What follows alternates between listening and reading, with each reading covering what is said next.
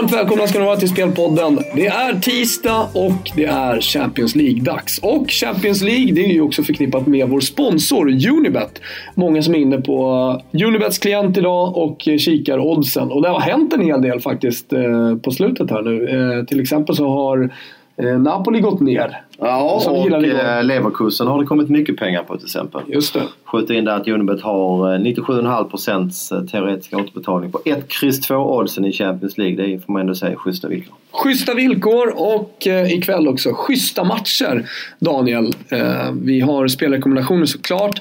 Tänkte bara att vi ska börja med att säga någonting kort om stormatchen mellan Borussia Dortmund och Real Madrid. Det är ett lag som verkar vara i topp, topp form ett lag som har lite tuffare sådär i ligan. Mm. 21-2 har väl eh, Dortmund eh, Sanslöst. fått i målskillnad de sista fyra matcherna. Slog bland annat eh, Warszawa 6-0 borta i den första omgången i Champions League.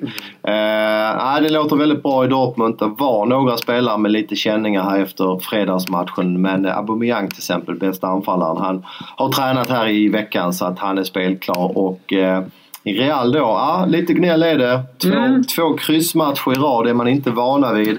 Ronaldo blev utbytt sist och var lite besviken. Eh, Marcelo och Casimiro också eh, skadade och borta. Så att, eh, ja, vi, vi lutar åt hemmalaget här. Tyvärr har det ju gått ner va? Det är det som är problemet. När vi snackade om den här matchen igår, Ja. då pratade vi en 12 punkter upp någonting. Va? Exakt, exakt. Det har gått ner eh, rejält. Så att, eh, drygt 1,70 draw no bet får man hålla till godo med. Och det känns väl OK men eh, ja, kanske inget vi kastar oss över. Så att eh, vi, vi vill nog se lite grann i den matchen Ja, spelar. ja, jag tror också det.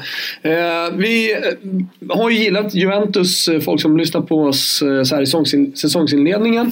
Spelade en ganska tuff match nu i helgen mot Palermo. Det var lite stökigt. Det kan ju bli sådär i Italien ibland. Det var fysiskt spel från Palermo också. Eh, lite dålig stämning sådär på planen. Men det var ändå ett Juventus som lite tankade inför det här. Man vilade till exempel Dybala. Ja men så var det ju och Champions League är ju ett uttalat mål i år från klubbledningen och Exakt. Allegri. Man har ju vunnit ligan många år i rad Det är fem år. Fem år i rad. Och man vet att man kommer antagligen att vinna ligan i år igen. Därför att man är bättre än, eh, ja, man är bättre än Napoli som Exakt. får rankas som lag två i den ligan. Så därför är ju Champions League hög prio i år. Och man fick ju bara 0-0 hemma mot Sevilla i första matchen. Och i och med att Sevilla, Lyon och då Juventus är i den här gruppen så är det ju, det är ju tre Tre bra lag om man säger. Exakt. Juventus är ju väldigt bra som slåss om två platser. Så den här matchen mot gruppens slagpåse som jag tror Zagreb är väldigt viktig. Mm. Zagreb förlorade 3-0 borta mot Lyon. Då hade Lyon väldigt mycket skador den matchen men var ändå klart bättre. Och, eh, vi tror att Mm. Juventus står med fullt fokus på eh, Champions League, har bra chans att vinna och vi tror även att de kan vinna med två mål.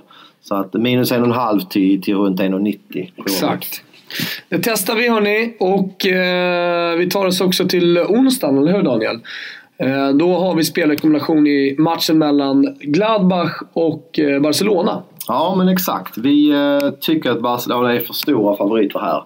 Eh, visst, man vann 5-0 i helgen, bortamatch i La Liga utan Messi. Men eh, det har varit mycket matcher på kort tid. Mm. Man mötte ju Atletico Madrid här för en vecka sedan. Och möter nu ett Gladbach som ju är ett väldigt starkt eh, hemmalag. Man eh, vann enkelt i helgen, 2-0 i ligan, Gladbach. Och eh, ja, att Barcelona ska vinna den här matchen med två bollar, det är jag inte alls säker på. Eh, ett bra tyst hemmalag mot Barcelona utan Messi. Mm. Vi eh, spelar hemmalaget här. Plus en och en halv till runt 1,77. Exakt. Eh, Och bara vidare om man kollar på den här gruppen. Vi pratade om Napoli tidigare eh, som vi också imponerats över. Speciellt sättet att spela fotboll på. De möter Benfica på hemmaplan men det är pressade priser ändå. Ja, det är precis. Vi sneglar emot Napoli här. Mm. väldigt imponerade av vad vi ser. Mm. De har ju också kunnat rotera en del. Milik och Mertens satt ju på bänken i helgen och vi tror att båda startar här nu i Champions League. Så det är bra eh, spets och bra bredd i Napoli. Sen får vi kort nämna också att Atletico Madrid möter eh, Bayern Bayern München. München på onsdag. Det skulle kunna vara en Champions League-final. Mm. Bayern München är favoriter. Um, visst, det går väl att spekulera i att det är lite för lågt på München. Eh, jag har inga speltips här men om du tvingar mig till någonting så sneglar jag mot uh, plus 0,25 här till runt 1,80. Det är inte lätt att slå Atletico Madrid borta. Du eh, tror inte att det är många som kastar sig över Arsenal mot Basel nu efter den här superimponerande segern över eh, Chelsea? Jo, det är det säkert och jag tror att Arsenal eh, kommer göra en bra insats igen. Uh, man körde över Chelsea som du säger. Özil visade form mm. för första Sanchez. gången i år. Sanchez såg väldigt bra ut. Sanchez spelar ju numera central toppanfallare blir ett mycket kvickare alternativ än uh, Giroud. Giroud är ju för övrigt avstängd här. Mm. Uh, jag tror att uh, Arsenal har bra chans att vinna den uh, med, uh, med två mål också. Men, Just nu står de i 2-12 i alla ja, fall. Precis. I, och vinner med två bollar. De två bästa speltipsen just nu tycker jag ändå är eh, Juventus minus en och en halv och eh, Gladbach plus eh, en och en halv. Så att två speltips nöjer jag mig med den här veckan. Ja, men det, det får man nog.